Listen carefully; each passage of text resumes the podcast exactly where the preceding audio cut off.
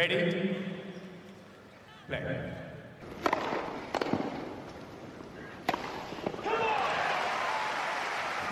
Merhabalar Raket Servisi hoş geldiniz. Ben Gökalp. Ben Anıl merhaba. Seneyi kapatıyoruz. Her yer final dolu. Next Gen finalleri, ATP finalleri, WTA finalleri. Biraz yerinden bildireceğim bugün. E, gerçi artık yerinde değilim ama Next Gen'in finalini, ATP finallerinde ilk gününü izledim. Onunla başlarız. WTA finallerine geçeriz. Haberler bol bu hafta. Çok turnuva oynanıyor. Bir de böyle bir yerde ATP turnuvası oynandı. Tommy Paul falan kazandı. Onu hiç konuşmaya bile gerek yok. Çünkü her taraftan turnuva fışkırıyor bu hafta. Vallahi Gökhan artık e, sanki program beraber yapıyoruz değil de sen böyle tenisi yaşıyorsun. Ben de ayıp olmasın, monolog olmasın diye yandaki konuk sanatçı gibi hissediyorum kendimi. Maşallah Nadal Akademi, Next Gen Finals, ATP Finals.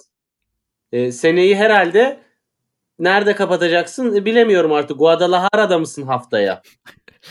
Seneyi Anıl Türkiye'de kapatacağım büyük Çok ihtimalle. iyi. Challenger. Bizzat katılalım. ITF 15K Antalya orada katılalım. Biliyorsun Türkiye'ye dönme gibi bir durumum var. Ee, ona hazırlık açısından ne yapabilirim her gün tenis açısından diye.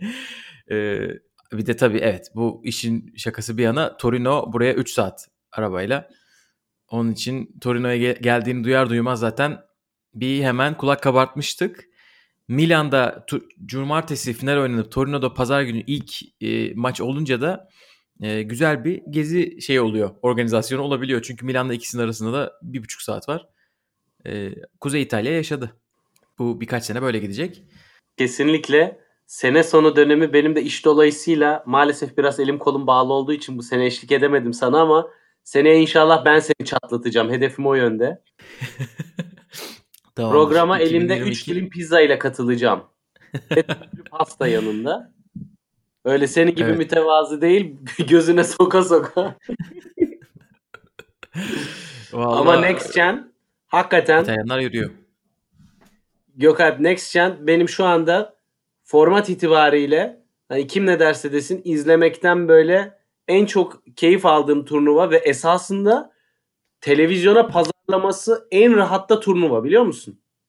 İşin seyir zevki bir tarafa oyuncuların birbirleriyle eşleşmesi ve gençlerin buraya katılanları arasında sert zemine e, uygun oyuncu sayısının yüksek olmasından kaynaklı bir e, seyir kalite seyir zevkinin yüksek olmasıyla beraber bence konsepte çok güzel.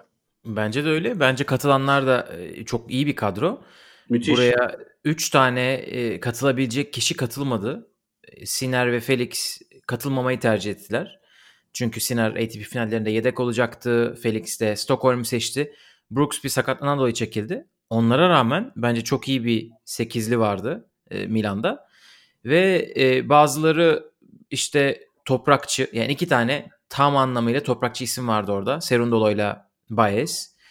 Onun dışında her yerde oynayabilen isimlerdi çoğunlukla. Bir tanesi belki Nakashima daha çok sert kortta. Böyle değişik tarzları görmek de iyi oluyor. Çünkü Serundolo bir grupta, Baez bir gruptaydı. Böylece hani iki toprakçıyı izlemedik çok sert bir kortta. Hani onları görmek de iyi oldu. Alcaraz'la orada da finale çıktılar. Tadından yenmedi. Alcaraz şampiyon oldu 3 sette. Gün Amerikalılara da moral olmuştur biraz bu turnuva. Böyle yarı finalde iki Amerikalı görmek. e, bir tane en favori Amerikalıları el, e, çekildiği halde turnuvadan Brooks bir çekilmesine rağmen. E, o yüzden Evet. güzel bir Bir ortam. de Ki ATP şampiyon çıkardılar maçı da en atraksiyonlu ve hani formatın nasıl keyifli ve uzadıkça nasıl daha da keyifli hale geldiğini gösteren maçı oldu. Kısa biten maçlarda hakikaten sonucu belli maçların çok da insanı yormadan güzel bir tenis zevkiyle e, tadında bıraktırdığı ve programı çok da sündürmediği bir yapıya uygun olduğunu da gösterdi biraz. Evet bunu tabii senelerdir biz görüyoruz. Böyle ufak ufak şeylerle oynuyorlar artık. Çok fazla kural değişikliği yapmıyorlar. Mesela eskiden leti kaldırmışlardı. Şimdi tekrar geri getirdiler. Serviste nete çarpınca top devam ediliyordu eskiden. Şimdi o yok. Ama işte setlerin dörtte bitmesi, beş set üzerinden oynamak, karar puanı gibi şeyler en başından beri var bu turnuvada. Ve güzel Havlu bir olayı o- orada vardı zaten değil mi? Havlu Tabii pandemiden önce orada vardı. Ee, şey canlı Şahin gözü yani çizgi hakeminin olmaması. 2010 aynen. biz bunları yerinde. Gittik bizzat. Evet 2017'de başladılar. Bir sürü değişiklikte her sene değişik şeyler deniyorlar tabii. Koçlarla konuşturmayı bu turnuva her seferinde deniyor ki eskiden değişik bir formatta yapıyorlardı. Şimdi e, daha çok hani böyle e, belli formatta değil istediğiniz gibi konuşun diyorlar maç oynanırken. E, kısacası böyle deneyimleyebilecekleri bir sürü şeyi deneyimliyorlar ATP olarak. Ve yeni yıldızlar üretme gibi bir gayesi vardı bu turnuvanın ve o anlamda bence çok başarılı gidiyor. Zaten bunu geçen hafta da konuşmuştuk. Burada da Carlos Alcaraz'ın kazanması büyük ihtimalle Andrea Gaudenzi'yi bayağı sevindirmiştir. Ee, ödül töreninde o vardı. Bayağı Alcaraz'ı böyle omzuna vura vura geldi. Öbür tarafta Sebastian Korda Amerikalı bir isim olması yine senin de dediğin gibi Amerika çok büyük bir pazar. Burada iki isimleri vardı. Biri sakatlıktan çekildi. Ee, aynı hafta ATP'de bir şampiyon çıkardılar. Amerikalılar da böyle bir tekrar tekrar geliyorlar. Ee, güzel bir hafta oldu. Ee, benim final izlenimlerim kısaca Alcaraz topa inanılmaz vuruyor. Yani bu kadar vurmak e, illegal olmalı. bu kadar hızlı vurmak. Ee, Korda da çok iyi puan kurguluyor. Yani çok soğukkanlı, daha güç artırabilir belli ki. Bilmiyorum yarı finaldeki 5 setlik maç etkisi var mıydı? Yoksa sene sonu olmasından dolayı bir şey var mı? Çünkü ikisi de çok maç yaptılar Alcaraz'da Korda da bu sene. Ee, ama onu izlemek de bence ayrı bir keyif olacak. O da çok iyi hareket edenlerden boyuna göre. O klasmandan oyuncular da gelmeye devam ediyor. Bunu zaten önceki bölümlerde konuşmuştuk. Ama güzel bir maç oldu. 3 sette bitse de 1 saat 22 dakika yaklaşık izledik. Best of 3 yerine best of 5 ama 4 oyunluk bence müthiş bir momentum. Hani çok da tekrardan detaylara girmeyeyim formatla e, format özelinde. Ben de şeyden devam edeyim. Alcaraz'dan hakikaten hani senin de dediğin gibi hem açılı, derin ve müthiş kuvvetli vuruyor. Ee, özellikle e, yani x ekseninde korta paralel şekilde hareketi inanılmaz hızlı, çevik ve orada kendini çok iyi pozisyonluyor. Yani yatay düzlemde o kadar güzel akıyor ki sanki Langırt'taki hani e, şey oyuncuyu böyle sağa sola çıt çıt, çıt hızlıca çekersin ya öyle hareket ediyor ve topa bir pozisyon aldığı için zaten tekniği güç üretmeye aşırı müsait. O ikisi bir araya gelince her top füze gibi geliyor karşı. Doğru pozisyon oluyor. Zaten doğru pozisyon aldığı zaman ürettiği güç çok yüksek. Hani biz geçen sene Casper Ruud'un forentinden bahsediyorduk veya bu senenin ortalarında da e, Alcaraz 6 ay içerisinde onun çok önüne geçti. Ve şu anda evet. e, özellikle sert zemin de e, müthiş bir e, tehdit olarak zaten geliyor. Hani önümüzdeki sene e, Avustralya açıkta ne yapacağını ben çok merak ediyorum. Çünkü acayip bir seviyeye çıktı. Hani bu e, Murray ile olan maçında, e, Tsitsipas'la olan maçında vesaire hepsi çok net görüldü. Tabii zaten çeyrek finale çıktı Amerika açıkta. Hani bunların sinyalini vermeye önceden de başlamıştı. Grand Slam seviyesinde de ikinci haftayı görmesi bu kadar erkenden. E, Avustralya evet hızlı bir kort. E, bakalım neler yapacak ben de merak ediyorum. Bu arada Kor da ilk sette e, aslında set onun tarafındaydı. Tiebreak'e kadar hep fırsatlara ondan yanaydı. Değerlendiremedi. 15-30'lar 0-30'lar gördü. E, tiebreak'i kaybedince e, ikinci setin ortasına kadar da aslında iyi gidiyordu. 2-2 oyununda sanırım. Orada bir gitti ve ondan sonra Alcaraz maçı kopardı. E, yani güzel maçlar oynandı tabii turnuvada. Hugo Gaston'la Lorenzo Musetti'nin iki buçuk saatlik bir maçı var. Yani bu format kısa olsun diye yapılan bir format. iki buçuk saati geçmeyi becerdiler. Gaston'u izlemek inanılmaz ya. Ben çok keyif alıyorum. Ee, tabii çok hata yapıyor ama e, yine de böyle hatalarında bile heyecanlanıyorsunuz. Ee, sert korta, toprak kortta önümüzdeki sene gözler onun üstünde de olacak. Ama Gökhan zaten biz tenisi e, yani biz değil sadece genel seyirci tenisi birinin kazandığını veya birinin kaybettiğini görmekten ziyade e, güzel sayılar, spektaküler vuruşlar, heyecan seviyesi ve böyle wow detirecek hareketleri izlemek için yani işin show tarafı da çok önemli ve bunu yapan oyuncular benim gözümde o yüzden ekstra değerli. Hani burada e, o yüzden işte Gaston'dur, Alcaraz'dır e, öyle çok malzeme verdiler ki turnuva boyunca. Özellikle Alcaraz'ın vuruşları var. Hani Onur Akmeriç de bir tanesini paylaştı zaten oradan Türkiye Tenis Twitter'ına hani Tenis TV'yi takip etmeyen Onur'u takip eden de olduğu için çok güzel bir momentum oldu orada. Yani acayip şeyler. O atletizm ve e, vuruş kabiliyeti de bir araya gelince ve o refleksler. Budur tenis diyorsun yani. Biz bunun için izliyoruz diyorsun. Ve bunu ben Next Gen Finals'ta çok doydum. Gerçekten çok doydum. İşin stratejik, mental tarafından ziyade show tarafı biraz daha ön plana çıktığı için de ayrıca mutluyum. Evet, e, bu tabii herkesin yapabildiği bir şey değil ama Gaston öyle yetenekli ki hani o klasmanda oyuncular da geliyor. İşte Monfils gidiyor, işte başkaları var. Tiafo bu anlamda çok böyle sev, sevindirmişti evet. bizi. Yine e, böyle isimler gelecek belli ki. Bir de bunun tam tersi isimler de var. e, Serundolo mesela gerçekten bu sert hızlı sert zeminde geriden returnleriyle e, maç kazanamadı ama her maçında set kazandı. Holger Rune maçında mesela bir an e, önde gidiyor gibiydi iki, son sette. Ama değişik isimler görmek için iyi oldu tabii. Bayes mesela e, yarı finale çıktı burada. Bütün toprakta kazandığı puanlarla daha ilk yüzde olmamasına rağmen buraya gelmişti. 5 e, Challenger kazanmış bu sene Bayes. Biraz uzaklarda Challenger'lar oynadıkları için Arjantinliler, Güney Amerikalılar gözden kaçabiliyor. E, Özellikle da... toprak Challenger'ı Avrupa'da çok yok tabii. E, evet yani en azından belli bir yerde bitiyor. Mevsim geçince şu anda mesela Güney Amerika'da oynanan Challenger'lar var toprakta. Biz onları çok takip edemiyoruz çünkü işte bizden oyuncular da yok. Ee, bir de sırf toprak spesyalistleri oynuyor artık. Ee, bu isimleri de göreceğiz. Neler yapacaklar. İstiyorsan Milan'dan Torino'ya geçelim. Geçelim. Bakalım bir sonraki senede e, şeyde Next Gen'de kazanan ATP finallerine önümüzdeki sene katılıp e, diğer bölümde adından bahsettirecek mi? Tsitsipas da öyle olmuştu çünkü. Kazandı. Tsitsipas çünkü arka arkaya kazanmıştı. Evet. Next Gen'i kazandıktan sonraki sene ATP finallerini kazanmak biraz e, çok Ve, hızlı oldu. Zverev'de Next Gen'e katılabileceği sene ATP finallerini kazanmıştı. evet, aynen öyle. evet, bir de Alcaraz'ın e... şey, Avustralya açık yarı finali istatistiği de var. Onu da merak ediyorum. Hani hem Tsitsipas hem Yong Chung Sonraki sene e, yarı finale çıkmıştı Avustralya açıkta. Alcaraz için Avustralya açık o açıdan da tekrardan ilginç bir istatistik olabilir. Evet Torino'da ATP finalleri oynanıyor. 10 sene yok 11 sene Londra'da oynandı bu turnuva ve artık İtalya'ya taşındı. ATP İtalyan bir CEO seçtikten sonra bütün her şey İtalya'ya geçti. ATP finalleri de dahil olmak üzere. Ne kadar ee, hakkaniyetli ve tamamen rasyonel kararlar.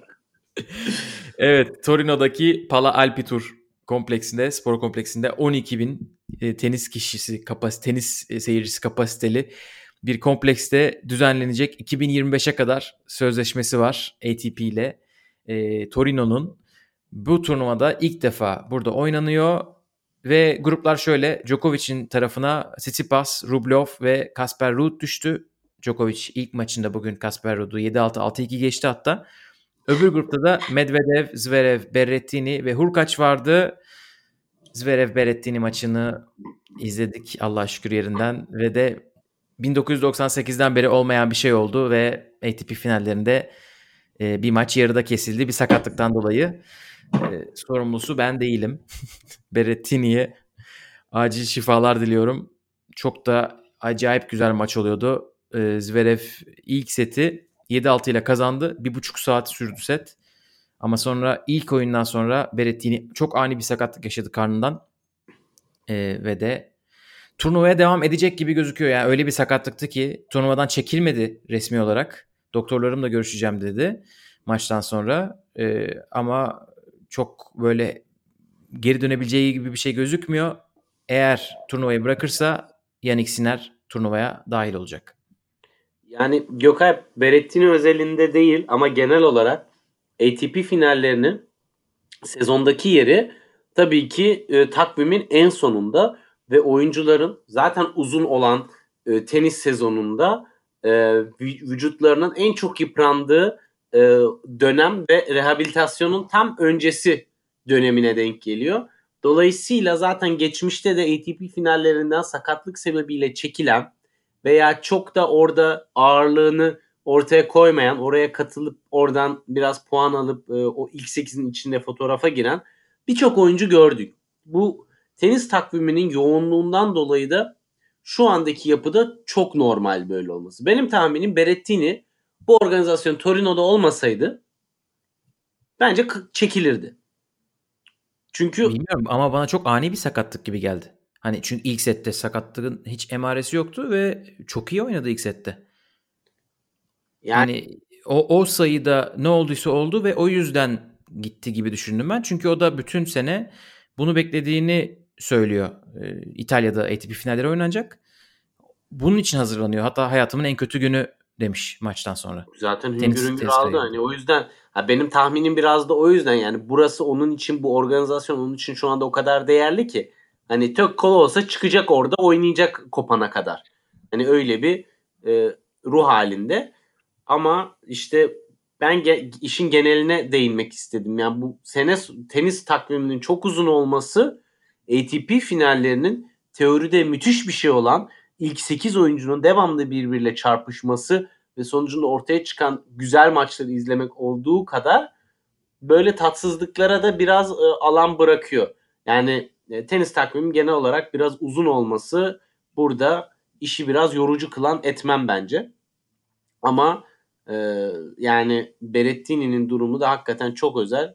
Bakalım e, çok ani bir şey mi seni tahmin ettiğin gibi ya da daha öncesinde hafiften başlayıp e, ihmal edilip şu anda turnuva özelinde bir anda kritik bir noktaya gelen bir sakatlık mı onu göreceğiz. Çünkü Avustralya açık açığa daha vakit var sonuçta. Hani buradan çekilirse epey bir vakti var yine hani önünde. Ee, biraz turnuvanın atmosferinden bahsedeyim. İtalyanlar çok heyecanlılar. Sevgili e, sen de bahsettin Onur Akmeriş ile Niko Yeni Bayrak programlarına davet ettiler bugün. Onlara da biraz anlattım. Torino şehri bugünü bekliyormuş. Yani bu bu turnuvayı bekliyormuş. Her yer reklamlarla dolu. Ee, çok güzel bir konsept hazırlamış. Ee, o büyük ihtimalle turnuvayı düzen ya ATP ya Torino ile beraber çalıştılar. Böyle too, too much tennis gibi bir şey mi böyle Torino ile beraber bir marka yaratmışlar. Maketler vardı her mağazada. Fırınlara kadar içeride tenis topları doluydu. Müthiş ya. Ee, yani böyle her yerde yürüdüğünüz yerde o şehirde e, işte çok büyük bir tenis etkinliği olacağının farkına varıyorsunuz. E, ben biraz açıkçası turnuvalara giderken e, buna da bakıyorum. Çünkü hani çalıştığım şey, alanla alakalı da olduğu için hani nasıl promosyonu yapılıyor, nasıl etrafı dahil edebiliyorlar. Milan tabii çok büyük bir şehir ama Milan'da bunun esamesi okunmuyordu. O, orada o çocukların oynadığını görmek, anlamak çok zordu. Zaten %70 falan doludur Milan. Torino dop doluydu ve şehrin her yerinde tenise dair şeyler vardı. Maçta inanılmazdı seyirci. Zaten televizyona da geçmiştir. Tabii ee, ki. Paris Fransızlar gibi Fransızlar gibi değillerdi ama medenilerdi. Evet Paris gibi değildi. Ee, ki Paris gibi olmaya adaydı. Tırmanıyordu yani yavaş yavaş ama seyirci baştan en azından şu, böyle yaramazlık yapmadı hiç. Zverev'i de alkışladılar e, gereken yerlerde. Girişte mesela Zverev'e böyle kibar bir alkış vardı. Benim de şansıma arkamda oturan Almanca konuşan insanlar Berrettini'yi, İtalyanca konuşanlar da Zverev'i destekliyorlardı. Böyle bir karışıklığı. Nereye düştüğümü anlamadım. bir psikoloji testi gibi. Ee, ama e, set puanında falan hani o, bir oyunda özellikle seyirci Berrettini'yi şey yaptı. 3-4 puan falan kazandırmıştır. O atmosferi yaşamak gerçekten güzel. Ee, yani çok şanslılar biraz da şımarıklar. Adam daha ölüsü soğumadı tövbe tövbe. sakatlanmış. Daha kortu, kortu terk etmeden Yanik diyor arkamdaki. Ya, o yandaki de Yanik diyor. Böyle el, ellerinde portföy olunca tabii. Oh birisi gitsin birisi gelsin. Böyle bir ortamdalar. Yani Gökalp senle e, Next Gen Finals'a gittiğimiz seneyi hatırlıyorum ve hani Next Gen'in oynandığı yeri bulana kadar çektiğimiz çileyi ve sorduğumuz soruları hatırlıyorum. Onunla şimdi senin Torino'da bahsettiklerini karşılaştırınca arada müthiş bir fark var gibi. Ve açıkçası e, yani sana sorayım. 5 sene önce deseler ki İtalya bir tenis ülkesidir diye dediğin zaman herkes bunu kabul edecek. Buna inanır mıydın? Yani hem organizasyonel olarak hem de 5 sene önce İtalyan oyuncular neredeydi? Cecchinato bir e, çıktı e, 2016'da. Nereden nereye? Yani bir anda müthiş bir o eski tenis kültüründen bir şey geldi değil mi? Evet ya eskiden bunu bu programda da biraz konuştuk da eskiden gerçekten İtalya inanılmaz bir noktadaymış. Hatta Roma'ya 5. Grand Slam falan muamelesi yapılıyormuş 70'li yıllarda 80'lerde. Sonra gidiyor. Ama 2000'ler itibarıyla diyelim e, kadınlar önce bir geri geliyorlar. İşte Grand Slam şampiyonları çıkıyor. Schiavone, Pennetta, Fed Cup kazanıyorlar. Sonra erkeklerde Fabio Fognini, Andreas Seppi bunlar Grand Slam'lerde işte Federer'i, Djokovic'i yeniyorlar. Pardon Djokovic değil Nadal'ı yeniyorlar. E, yani şu anki durumu ama yine hayal etmek kolay olmazdı. Yani şu anda ilk 8'e iki kişi birden sokabilecek durumdalardı. Neredeyse iki kişi sokacaklardı. Siner 9 numarada kaldı ya da 10 numarada kaldı. Yani çok acayip. Ama yani çok büyük bir ilgi var tenise belli ki. Bunda hani Berretti'nin Wimbledon finalinin çok etkisi olmuştur. Diğer faktörlerin yanında. Bir de tabii kaldığım yerde televizyona baktım. Sanırım şifresiz Süper Tenis diye bir kanal var. Şifresiz olması lazım. Uydu şeyi vardı çünkü. Oradan ATP 250 yayını yapılıyor mesela. Bir sunucu ve yorumcu beraber anlatıyorlar maçı. Hani televizyonu açtığınız zaman rastgele tenis maçı görebiliyorsanız zaten siz tenis ülkesi olabilirsiniz demektir gibi. Hepsini şey yapıyorlar. Bütün hanelere bir tik atmışlar gibi İtalyanlar. Bakalım nasıl devam edecekler. Peki sana bir soru. Bu turnuvada Nadal ve Federer de olsaydı ne olurdu sence? O zaman herhalde izdam olabilirdi. Müthiş açlarmış değil mi? Yani zaten hani Djokovic'in orada olması bile e, tek başına büyük bir momentum yaratıyor. Onun üstüne İtalyan oyuncular var. Bir de Federer'le Nadal olsaydı herhalde Torino yetmezdi. Hani Cristiano Ronaldo şey e, Juventus stadında yaparlardı artık turnuvayı. aynen aynen öyle. Onlar ya Nadal olabilir bence. Hani sen de öyle düşünüyorsundur büyük ihtimalle. Federer'i bilmiyoruz tabi. Ama e, Nadal'lı Djokovic'li bir Torino kayak turnuvaları Federer. Ama onlarla olur olduğu zaman nasıl olacak? İnşallah olur. Ben de merak ediyorum. İtalyanlar yani çünkü şundan, İngilizlerden farklı olur. Yani Londra'daki atmosferi biliyoruz. Tamam O2 Arena Londra. Ama yani senin anlattığın kadar bir şehrin dedikasyonu böyle bir tenis turnuvasına Paris'te görmedim ben şahsen bu anlattığın betimlemeye yakın bir atmosfer. Wimbledon'da da hani orası zaten çok özel bir seviye. İngiltere Wimbledon olduğumu her yer televizyon. Ama yani gerçekten hakkını vermişler. Yani Gaudenzi'na hak eden bir şehre gitmiş organizasyon. Seneye muhakkak e, orada olacağım yani. O kadar evet, bakalım ki. evet inşallah önümüzdeki senede bu anlattığım şeyi seviyeyi korurlar. bir hayal kırıklığı olmaz. İstiyorsan bir gruplara bakalım. Djokovic'in grubunda dediğim gibi Rud'la maçları vardı bugün. O maçı aldı. Tsitsipas ve Rublev'la da oynayacak Djokovic.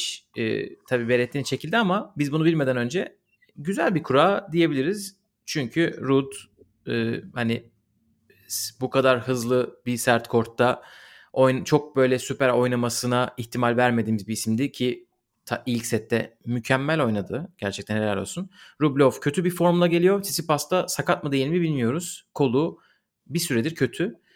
Ee, ama en azından Rud haksız çıkardı eğer tereddütte olan varsa. Bu gruba dair ne dersin?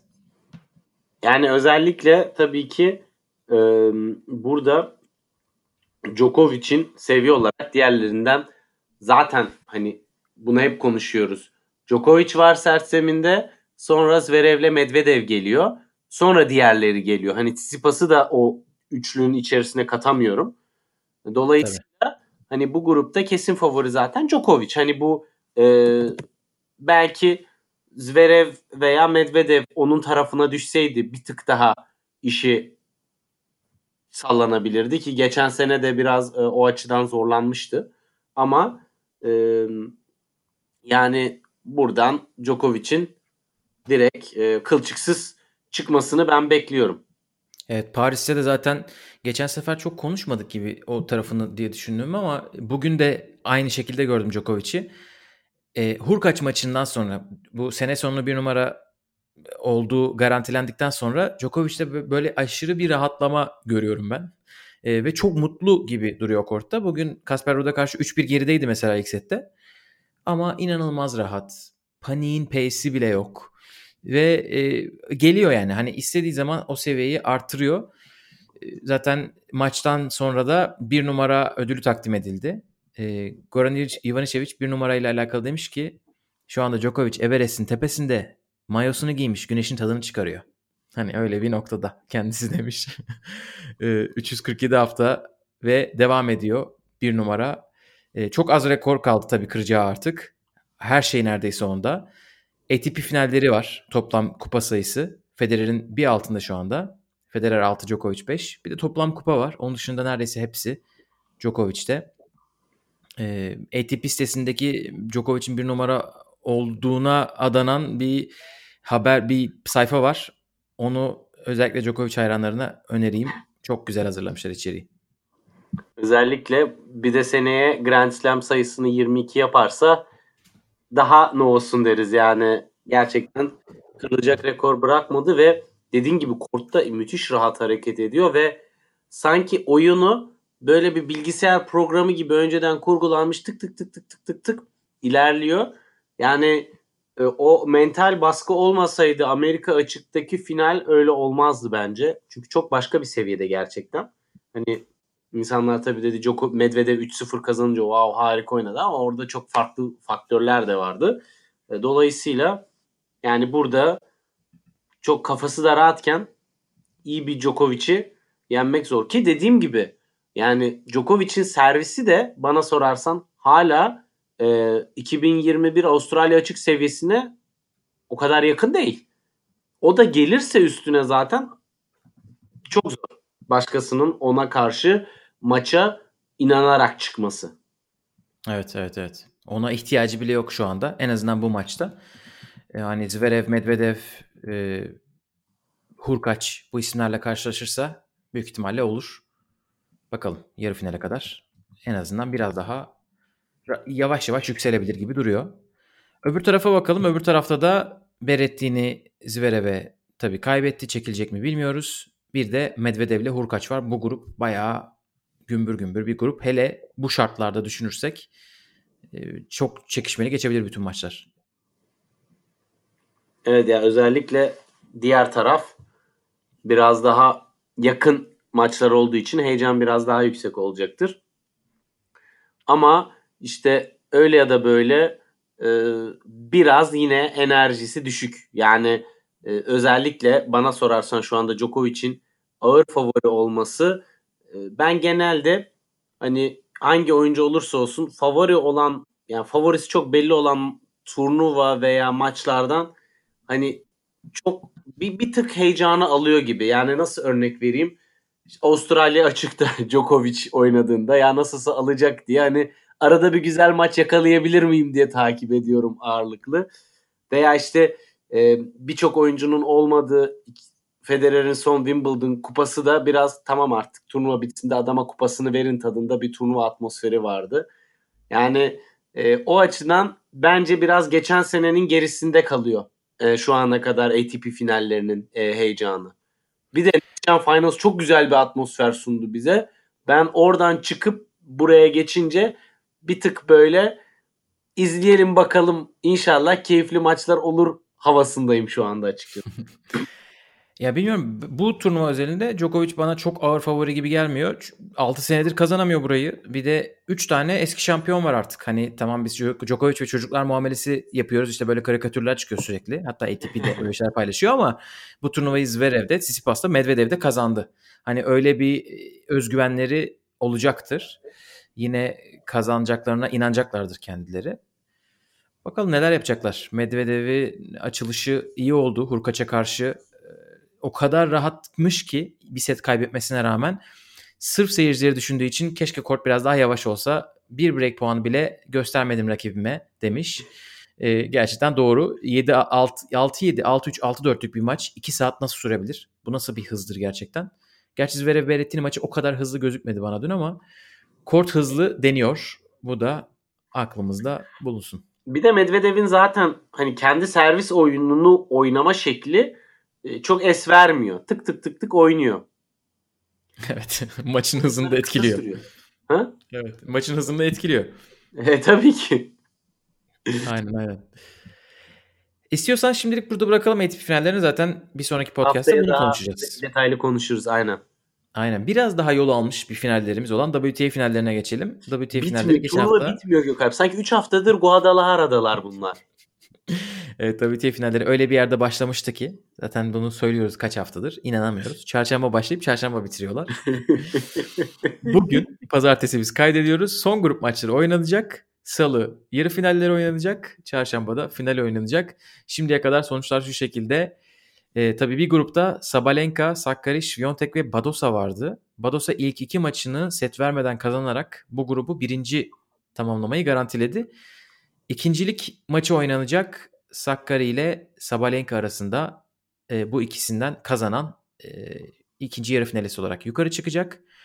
Diğer grupta da Kontaveit ile bu grubun maçları zaten tamamlandı. Kontaveit ile Muguruza e, 1 ve 2 olarak yarı finale çıktılar.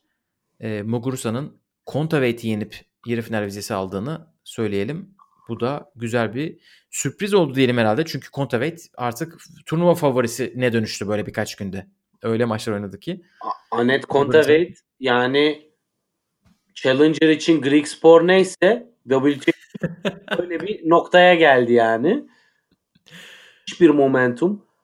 Yani bunu Avustralya açığa yansıtırsa nerelere gidecek çok merak ediyorum. Şu anda herkesin oyun en son oynamak isteyeceği isim herhalde. Yani mental olarak çok iyi durumda. Tenisi çok başka bir seviyede yani biz Anet Kontaveit hani iki senedir turda olan bir oyuncu değil. Ben böyle bir şey bu kadar ani bir dönüşüm herhalde bunun bir tık ötesi Aslan Karatsev'in hikayesi. Acayip ya iki ayda nerelerden nerelere geldi. Evet çok çok büyük bir e, yükseliş. E, İşte kaç? 30 numaradaydı Ağustos ayında yarışta. E, 8 numarada şey yaptı. 8 numaraya getirdi geçen hafta itibariyle. Bu haftadan sonra da değişecek. İlk 5'i şu anda kapısını çalıyor yarı finalde. Yarı finalde de Sabalenka Sakkari ikilisinden biriyle oynayacak. Świątek o grupta sonuncu olarak elendi. Ee, zaten ama son maçını yapmadı ama. yok. Kusura bakma da grupta fena. Evet. Evet zaten bir de biz hani turnuvanın Guadalajara'da olduğunu duyduğumuzdan beri sürekli şey de duyuyoruz. Burada şartlar zor olacak. Güzel tenis izlememiz biraz e, zora girebilir. Çünkü çok yüksek bir irtifada oynanıyor. Toplar çok uçuyor. Kontrolü çok zor. Hatta Sakkari turnuvadan önce çirkin oynamayı beceren kazanacak gibi bir şey söylemiş. E, Świątek karşısında buna ihtiyacı olmadı. Çünkü Świątek o kadar çok kötü oynadı. Yani o kadar çok basit hata yaptı ki benim ilk seti baktım. 6-2 6-4 kazanmış. Gerçi sonra Świątek çok böyle e, dürüst açık bir açıklama yapmış maçtan sonra. Demiş ki hani ben regl ağrılarımdan dolayı hiç %100'ümü veremedim. Bunu da söylüyorum. Hani çünkü başka yaşayan genç kızlar olacaklardır. Kendilerini yalnız sanmasınlar. Hani biz de bu seviyede bunu yaşıyoruz demiş. Sabalenka'ya karşı da e, bir set aldı ve son sette 7-5 kaybetti. Hani oradan sonra kendini hemen toparlaması e, psikolojik olarak da onu mutlu etmiş. Hatta ya zaten bir psikologla çalıştığını biliyoruz. Onun için böyle sürekli mental olarak bilinçli açıklamalar yapıyor ve demiş ki Sabalenka'ya karşı stresimi ve korkumu yendim ama ona kaybettim. 2-1 galip geldiğimi düşünüyorum bugün demiş Świątek. E, o da bu şekilde bitiriyor. Turnuvayı en son Badosa ile oynayacak. Ama o grubu işte Badosa 1, Sabalenka ya da Sakkari 2 bitiriyorlar. Yani yaptığı açıklama gerçekten müthiş değerli e, Gökalp. Çünkü hani kadın ve erkek tenisi arasında böyle bir e, ciddi fark var. Tenis de özellikle takım sporu olmadığı için e, gününüz gününüze tutmayabiliyor. Yediğiniz yemek, işte içtiğiniz su, işte sabah koşuya veya korta çıkarken hissettiğiniz bir şey bütün ruh halinizi değiştirebiliyor. Ve hani bu tabii ki bir bahaneye sığınmak gibi değil ama bunun da O da aynısını söylemiş. Bahaneye sığınmak doğru. gibi olmasın demiş o da. Evet evet yani tabii ki e, zaten hani Świątek'in bu kişilik özellikleri hani tartışmasız turdaki herkesin belli bir güven duyduğu e, Tabii ve temiz. Takdir ettiği bir insan sonuçta. O yüzden ondan böyle bir açıklama gelmesi bence çok değerli. Özellikle bir bir sonraki kuşak diyeceğim kendi zaten daha kaç yaşında. Doğru. Ama yani gerçekten çok değerli. Ya bu evet, next Next Gen oynasalar Şiviyontek orada olur mesela. o, o bu da WTA'in pazarlama e, başarısını bir kez daha e, makul gösteriyor ama girmeyelim oraya çıkamayız. Aynen onlar erken erken. Yok, İspanyol kazanır mı ne diyorsun? İspanyol kazanır bence çünkü o kadar büyük bir destek var ki Meksika'da. Hele gece maçlarında. Yani Badosa ha. için bir çılgın bir destek. Muguruza maçlarına denk gelemedim. Ama öyledir diye tahmin ediyorum. Çünkü Muguruza yarı Venezuelalı. Eminim orada çok büyük bir destek vardır. Onun için benim oyum İspanyollardan yana olacak herhalde. Contaveit de gelse öbür taraftan. Sabalenka da gelse. Sakkari de gelse. Yani Muguruza'yı bu gruptan çıktığı için ben ayrıca takdir ediyorum ve oradan o momentumla yani Contaveit'i övdük. Contaveit'i yendi. Tabii yani, 2-0 yendi. Çok net bir şekilde aynen. Dolayısıyla e, ben beklemiyordum açıkçası bu kadar net bir e, performans ama dediğin gibi burada e, hani Eşparti de zaten bundan dem vurmuştu. Guadalajara ortamları da biraz e, farklı olduğu için neyin hangi oyuncuya nasıl etki edeceğini de biz buradan hissedemeyiz. Ama ben de açıkçası ikisinden biri kazanır diye e, tahmin ediyorum ve burada senin bahsettiğin atmosfer etkeni çok yüksek. Hani biz Fransızları diyoruz e, Gaston maçında yaptıklarından dolayı ama yani 350 milyonluk bir e, Latin grup arkalarında hissedecekler orada. Arada fark var. Estonyalı Anet Kontaveit orada. Çok e, ne kadar destekçi bulur onu final maçı gösterir eğer finale çıkmayı başarırsa. Ama özellikle burada bir şey daha eklemek istiyorum. Sen Torino'yu bizzat yerinde gördün. Onu anlatıyorsun. Fakat bir önceki WTA finalleriyle karşılaştırınca bu Meksika'daki organizasyonun da e, sosyal medyada yarattığı etkileşim ve oradan çıkan malzemeler de e, Çin'e göre çok daha güzel oldu. Tabii ki Çinlilerin verdiği parayla Meksikalılar yarışamaz ama bizim için son izleyici, seyirci, yorumlayıcı olarak çok daha izlemesi, takip etmesi keyifli bir turnuvaydı bence Çin'e göre. Evet İstanbul'umuzda aynı etkiyi yaratmıştı Doha'dan hemen sonra. Doha'da seyirci bulmakta zorluk çekiyorlardı. İnsanlara para verip herhalde izletiyorlardı maçları. Ona rağmen kort olmuyordu. İstanbul ilaç gibi gelmişti WTA finallerine. Bence şimdi senin dediğin aynısı şey oluyor. Yani o etki tekrar yaşanıyor gibi. Çin'le alakalı konuşacağımız şeyler de var zaten. Hani WTA'nin böyle bir e, alternatifinin olması onları da mutlu etmiştir. Ki Meksika'da böyle bin seviyesi bir turnuvada olmadığı için Hani onlara da bayağı iyi bir e, insentif yani onlar için de çok iyi bir şey. Böyle büyük bir turnuvanın gelmesi. Evet, Hele böyle yani... Badosa Muguruza çıkarsa finale of tribünlerde tam çeker. keyfine. David Tabii, aynen öyle. atmosferi. Tabii neden olmasın. Yani burada hani genel hem ATP hem WTA özelinde bence kaçırılan ve ileriye yönelik değişmesi gereken çok önemli nokta turnuva takvimini organizatörlerin verdiği paraya göre değil o turnuvanın tenis adına neler katabileceğini değerlendirerek yapmaları bence geniş perspektifte çok daha büyük katkısı olur. Çünkü artık hani sosyal medya çağında yaşıyoruz. O maçtaki o korttaki şey değil sadece o turnuvaya insanları getiren, izlettiren, takip ettiren etrafında olup biten her şey. Yani sadece seyirciyi oraya götürüp bilet satmak değil artık işin esas noktası dijital mecralarda ve dolayısıyla e, oraya en çok katkıyı sağlayabilecek organizasyon hangisi ise ona verilen destek toplamda maddi olarak da daha fazla geri dönüş sağlayacaktır yani. Evet, evet, evet. Ee, inşallah onlar da bunu dikkate alırlar. Ya Ama tam da WTA'nin uzmanı olduğu alanlar. Neyse şimdi. kısa vadede maddi tabii şey. O bütün bu tarz organizasyonların baktıkları bir şey. Hani senin dediğin belki orta vadede geri gelebilecek bir şey olduğu için hemen hayır diyebiliyorlar. Ama göreceğiz. Evet çok güzel bir atmosfer var Meksika'da. Ee, bir tek Sabalenka'ya da değineyim bir. Senin başka değineceğin bir oyuncu yoksa. Sabalenka Badosa'ya karşı 4-2-40-15 öndeydi ilk maçında. Ve 6-4-6-0 kaybetti maçı. Acayip bir hatalar silsilesi o oynadığı iki oyunda. Sonra Badosa nasıl oldu bilmiyorum. İkinci seti izlemedim. Kop, koparmış götürmüş. Sabalenka'nın aslında bence sevebileceği bir e, atmosfer var. E, hem Şiviyontek maçında seyirci inanılmaz Sabalenka'nın arkasındaymış. Hem de yüksekliği sevebilecek bir oyun tarzı var. Madrid'de de zaten kazandı bu sene Barty'yi yenip. E, tabii form eksikliğinin önemi vardır. Covid olduğu için Indian Wells'e katılamamıştı. Öbür tarafta Indian Wells'i kazanan bir Paolo Badosa var. Sabalenka için de bu notu ekleyeyim. Her, tahminim Sakkari oradan çıkacak gibi Sabalenka çok büyük bir atılım yapmazsa bugün gibi geliyor. Bakalım.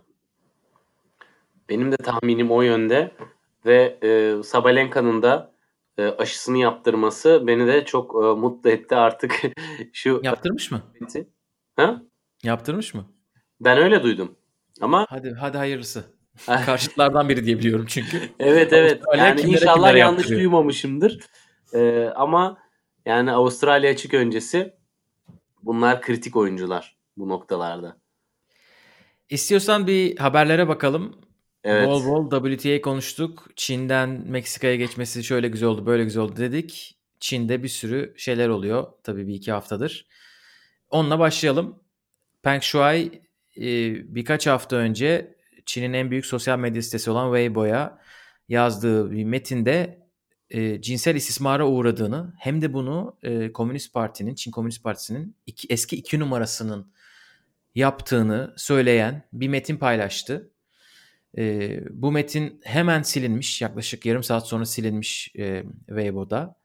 E, ve anında büyük bir sansür geliyor. Tabii Çin'in ne kadar e, böyle sansürcü bir ülke olduğunu tahmin edebiliyorsunuzdur. Ama şöyle noktalara gelmiş. Bütün arama sonuçlarını silmişler. E, tenis ve Peng Shuai ismi e, trending topic olmuş. Bütün trending topiklerden kaldırmışlar. Tenisi kaldırmışlar. Genel olarak tenis aramalarını kaldırmışlar. E, bunu yazdıktan sonra Peng Shuai bir şey paylaşmamış bildiğim kadarıyla daha sonra. Ama artık bir iki hafta geçti, geçtiği için insanlar e, tedirgin durumdalar. Haber alınamadığı söyleniyor. Kendisi bir şey paylaşmıyor olabilir. Ama durum Çin olunca bu eskiden Jack Ma için de e, Ali Baba'nın CEO'su için de şey yapılmıştı. O da devleti böyle eleştiren bir şey söyledikten sonra adam ortadan kaybolmuştu. İnsanlar tabii bundan korkuyorlar. Haber alınamıyor nerede diye. Bugün Çin Tenis Federasyonu'ndaki resminin çerçeveli resminin duvardan kaldırıldığını paylaşmış birisi. Ee, ve herhalde hiç kimsenin beklemediği bir şekilde belki de hızda ve de tonda WTA'den açıklama geldi bugün. Bir an önce soruşturma başlatılmasını istiyoruz. Ee, ve de hani bizim oyuncumuzu tebrik ediyoruz. Böyle bir şeyi söyleyebildiği için bu çünkü çok büyük bir cesaret gerektiriyor. Ve kadınların her yerde her şekilde dinlenmesi gerektiğini, sansür edilmemesi gerektiğini e, inanıyoruz ve de bir an önce bu soruşturma yapılmalı. Çok işte şeffaf, adil ve tam bir şekilde sansür olmadan demiş CEO'su WTA'in. Bunu demesi tabii ki çok fazla beklenmiyordu. Çünkü senin daha demin bahsettiğin konu e, WTA'nin Çin'le çok büyük bir ilişkisi var son senelerde. Sene sonu finalleri bir süredir Çin'de oynanıyordu. İnanılmaz bir para veriyor Çin WTA'ye o finaller dışında da bazı turnuvalar var. Hem de bin seviyesinde. Wuhan var mesela. Lina'nın memleketinde oynanan turnuva. Ee, en azından böyle bir açıklama Wuhan gelmesi çok... Covid'e de ev sahipliği yapan şehir yok. Lina'nın haricinde. Bolu ev sahipliği yapıyorlar. Ee, böyle bir açıklama gelmesi tabii e, çok büyük bir yaptırım olmamasına rağmen en azından hani bir destek olması iyi olmuş gibi geldi bana çok ilginç bir durumla karşı karşıyayız. Kendisi şu anda bu arada hala 14 numarada çiftlerde ve 2014'te bir numaraya yükseldi. Çiftlerde Grand Slam'leri var. Böyle yüksek profilli ve Çin'de çok daha büyük bir profil olan bir isimden bahsediyoruz. Yani e, önce bir kısaca Weibo nasıl bir yer onu da bir anlatayım ki hani bunun herhangi bir mecra olmadığını da dinleyiciler bilsin. Weibo aylık 450 milyona yakın aktif kullanıcısı olan hani Çin'in Twitter'ı gibi ama hani e, Twitter'ın dünyada yaptığını Çin'de kat be kat fazla yapabilen en yoğun haber alma ve iletişim kaynaklarından bir tanesi. Dolayısıyla hani orada birinin hani yokmuş gibi olması zaten ülkenin mentalitesini çok net bir şekilde ortaya koyuyor. Ve bence bu tenis haricinde de şu anda yavaş yavaş küresel olarak e, hem şirketleri hem ülkeleri bu mentalitenin ekonomik olarak çok daha bağımlı hale gelinmeye başlaması biraz rahatsız ediyor. Buradaki durum da çok sıkıntı ve hani e, aradaki yaş farkı, yaşanan durum, olayların üzerinden zaman geçmesi vesaire e, hani burada çok fazla detay var ve hani işte yok bu zamana kadar niye e, söyleyemedi vesaire gibi yorumlar da yapıldı. Ama yani bir günde hatta 30 dakikada sanki hiç olmamışsınız gibi sizi dijital dünyada ortaya ortadan kaldıran bir mekanizma içerisinde bu konuşmayı yapabilmeye cesaret etmek bile bence Peng Shuai'ye ayakta alkışlanması lazım. Yani bunları hiçbir insan kafadan uydurma, atma gibi bir e, olasılık bence kesinlikle zaten yok. Çünkü hani şeyde demiş ya ben hani bunların hiçbirini ispatlayamam. Çünkü ortada net bir kanıt, net bir done yok. Ama zaten yani bu ortaya uydurulacak bir mesele yok ortada. Ve dolayısıyla e, çok yani Çin'in nasıl bir ülke olduğunu bence tenis aracılığıyla bir kez daha tüm dünya çok net bir şekilde gördü ve görmeye devam etmeli. Bu e, olay çok net duyurulmalı ve çok daha derinlemesine irdelenmeli. Çünkü bu iş tenisten ve bir oyuncunun ortadan kaldırılmasına çok daha ileri bir yere gidiyor. E, fakat burada işin sevindirici tarafı hani ben açıkçası bu kadar hızlı, bu kadar net bir yorumun WTA'den gelmesini çok değerli buluyorum. Burada inanıyorum ki insani değerler e, ön plana çıktığı için böyle bir e, uygulama ve iletişim şekli oldu. Çünkü yani WTA çok aşırı göbeğinden bağlı Çin'e gelir olarak ve ona rağmen bunu yapabilmesi çok büyük takdire şayan bir hareket. Ama gerçekten işte söylenen işte Peng Shuai güvendeymiş deniyor ama e, onunla görüşebilen henüz kimse yok. Hani merak etmeyin güvende demişler Peng Shuai ama bu nasıl bir şeydir yani bu nasıl bir e, dünya düzenidir ki hani birileri diyor bu güvende merak etmeyin ama işte kimse de konuşmuş görüşebilmiş değil. Gerçekten bizim yaşadığımız dünya düzeninden çok farklı bir yaşam biçimi ve e, yönetim düzeni var orada. Ya bu açıdan biraz da ürkütücü açıkçası Gökay.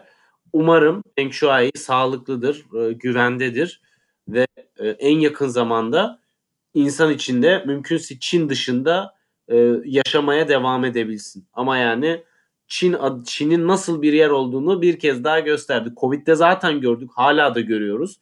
Çok ilginç bir durum var ve birçok ülke konuşmuyor bu konu hakkında Çin, Covid vesaire. Ama ya burada bir kez daha biz de tenis özelinde tekrardan görmüş olduk. Evet aynen öyle büyük ihtimalle. Ya bunu zaten böyle böyle şeyleri düşünüp düşünüp çok üstüne gitmiyorduk açıkçası. İşte Suudi Arabistan'da bir gösteri turnuvası olduğu zaman bir sürü insan birden protesto yapıp hani Suudi Arabistan buna sports washing işte spor aktiviteleriyle kendi hükümetinin yaptığı ya da kendi devletinin yaptığı şeyleri aklamaya çalışıyor. Oraya gitmeyin diyorlar insanlar. Sonra bazıları gidiyor, bazıları gitmiyor ama o unutuluyordu. Bu tabii bir tenisçinin hayatı e, ve WTA tenisçisinin hayatı şeyde olduğu için, e, konu olduğu için WTA'den bu kadar hızlı ve e, biraz daha emin bir şey gelmesi en azından güzel. WTA büyük ihtimalle e, bir an önce. Bu açıklamayı yaptıysa ki ben Billie Jean King'in mesela WTA'nin şu anki CEO'su Steve Simon'ı çok değerli bulduğunu, çok sevdiğini biliyorum. E, bilmiyorum da duydum. Öyle bir söyledim ki pardon. E, Diyorlar. Öyle yani, yani çok iyiler. E, hani tahminim onlar da B planlarına başlamışlardır. Hani Çin'den nasıl artık ayrılabiliriz?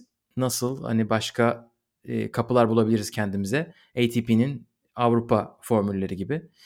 E, bu arada daha demin 14 numara çiftlere demiştim ama tabii 2019'dan sonra çok fazla oynamadı Covid'den sonra Peng Shuai. O en yüksek tekler sıralaması diye düzelteyim.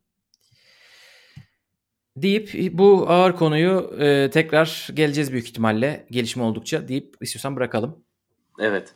Biraz daha rahat ve kısa konulara geçelim.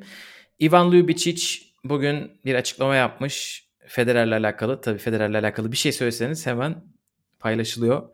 Geri dönmeye uğraşıyor. Merak etmeyin bir yere gittiği yok. Emekli olmayı şu anda düşünmüyor. Ama Avustralya çok zor demiş.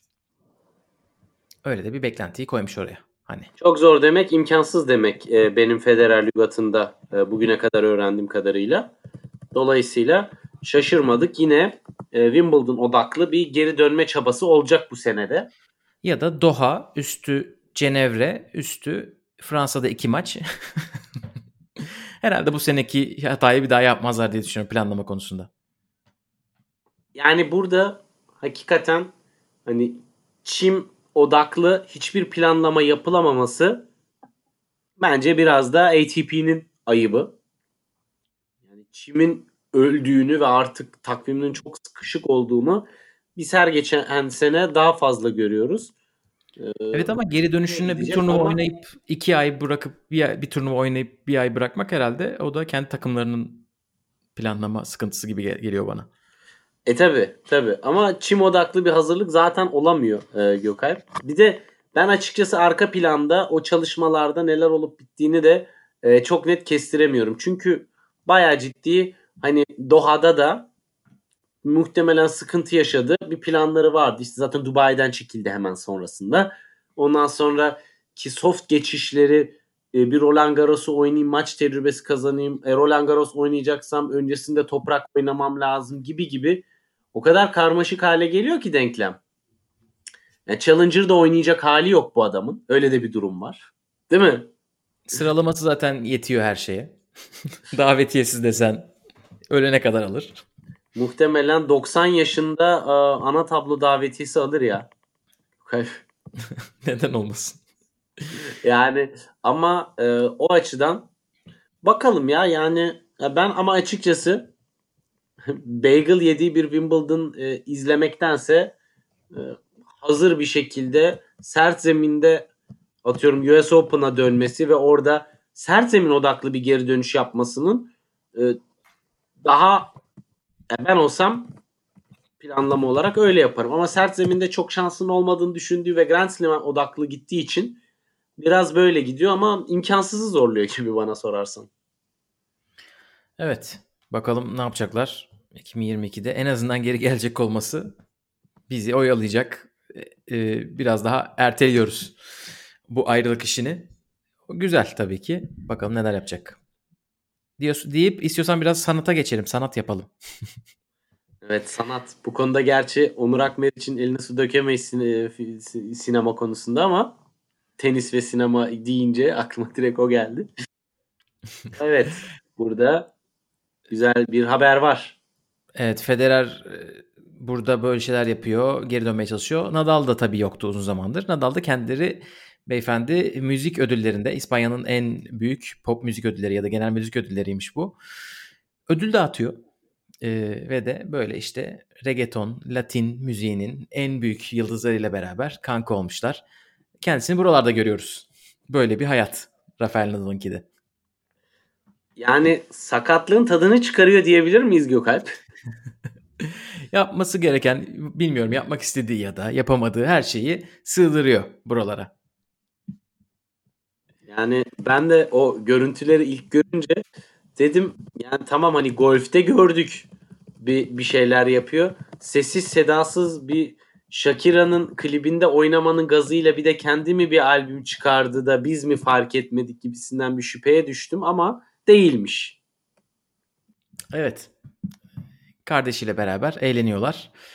Sevdikleri de müzikler herhalde bunlar. Müzikten bir de film yapalım. Aynen. Ee, King Richard e, biz senenin başında hani çekimlerinin olduğunu Will Smith oynayacak falan demiştik. E, benim beklentim açıkçası King Richard filminden böyle daha çok Battle of the Sexes filmi gibi. E, işte tenis bilmeyenler için bilgilendirici, e, eğlencelik ama çok da büyük bir sanatsal iddiası olmayan bir film gelecek büyük ihtimalle diye düşünüyordum ki e, Oscar turunda sanırım film. E, festivallerde gösterime girmiş önce ve daha dün e, premieri yapılmış. İşte Serena Venus hep beraber premierin partilerinde böyle fotoğrafları var. Ee, işte Beyoncé'nin şarkısı varmış filmde de o da Oscar adayı diyorlar. Will Smith kesin işte en iyi erkek böyle bir tenis filmi ben beklemiyordum. Tenisimiz için çok güzel bir gelişme olduğunu düşünüyorum. Yok Alp yani e, bu tarz hareketler işte hem Netflix'in Mardi Fish ve Osaka ondan sonra işte Guillermo Villas e, gibi gibi bu tarz konuları ortaya çıkarması tenisi duyurmak, tenisteki hikayeleri duyurmak adına e, çok değerli ve bu bence hepsinin ötesine geçecek bir hikaye olacak. Özellikle e, Amerika pazarında ve Avrupa pazarında e, ki kitleyi daha geniş bir alana yaymak için. Çünkü yani tenisin en çok eksikliğini hissettiği nokta o kadar çok hikaye var ki o aradan bir hikaye çekip onu geniş alana, geniş kitlelere yaymak konusunda müthiş bir amatörlük var. Ve hani bu geliştikçe bu tarz hikayelerle bu iş çok farklı bir noktaya geliyor.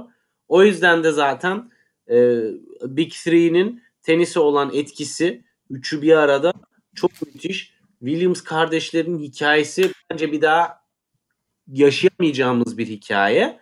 Dolayısıyla bunların insanlara duyurulması, teniste neler nasıl hikayeler olduğunu göstermek adına acayip değerli ve hani Will Smith'in de burada e, başrolde olması yapımın arkasındaki hani oturaklılığı da zaten başlı başına gösteriyor bence. Kesinlikle e, çıktığı gibi izleriz diye tahmin ediyorum. Evet hayatlarının bir kesitini anlatıyormuş. Böyle bütün hepsi değilmiş ama giden herkes buna böyle bizim gibi tenisi çok yakından takip edenler de dahil çok pozitif şeyler söylüyorlar. Merakla bekliyoruz. Çıktığı gibi gideriz dediğin gibi. Diyelim ve de istiyorsan bu bölümü burada kapatalım. Bence de bundan sonra akşam seansına hazırlanalım. Maçlar e, devam ediyor. evet bir sonraki bölümde ATP finallerini bitirmiş olacağız. WTA finalleri biteli birkaç gün olmuş olacak. E, onların sonuçlarını konuşacağız efendim. Sonraki bölüm görüşmek üzere. Hoşçakalın. Hoşçakalın.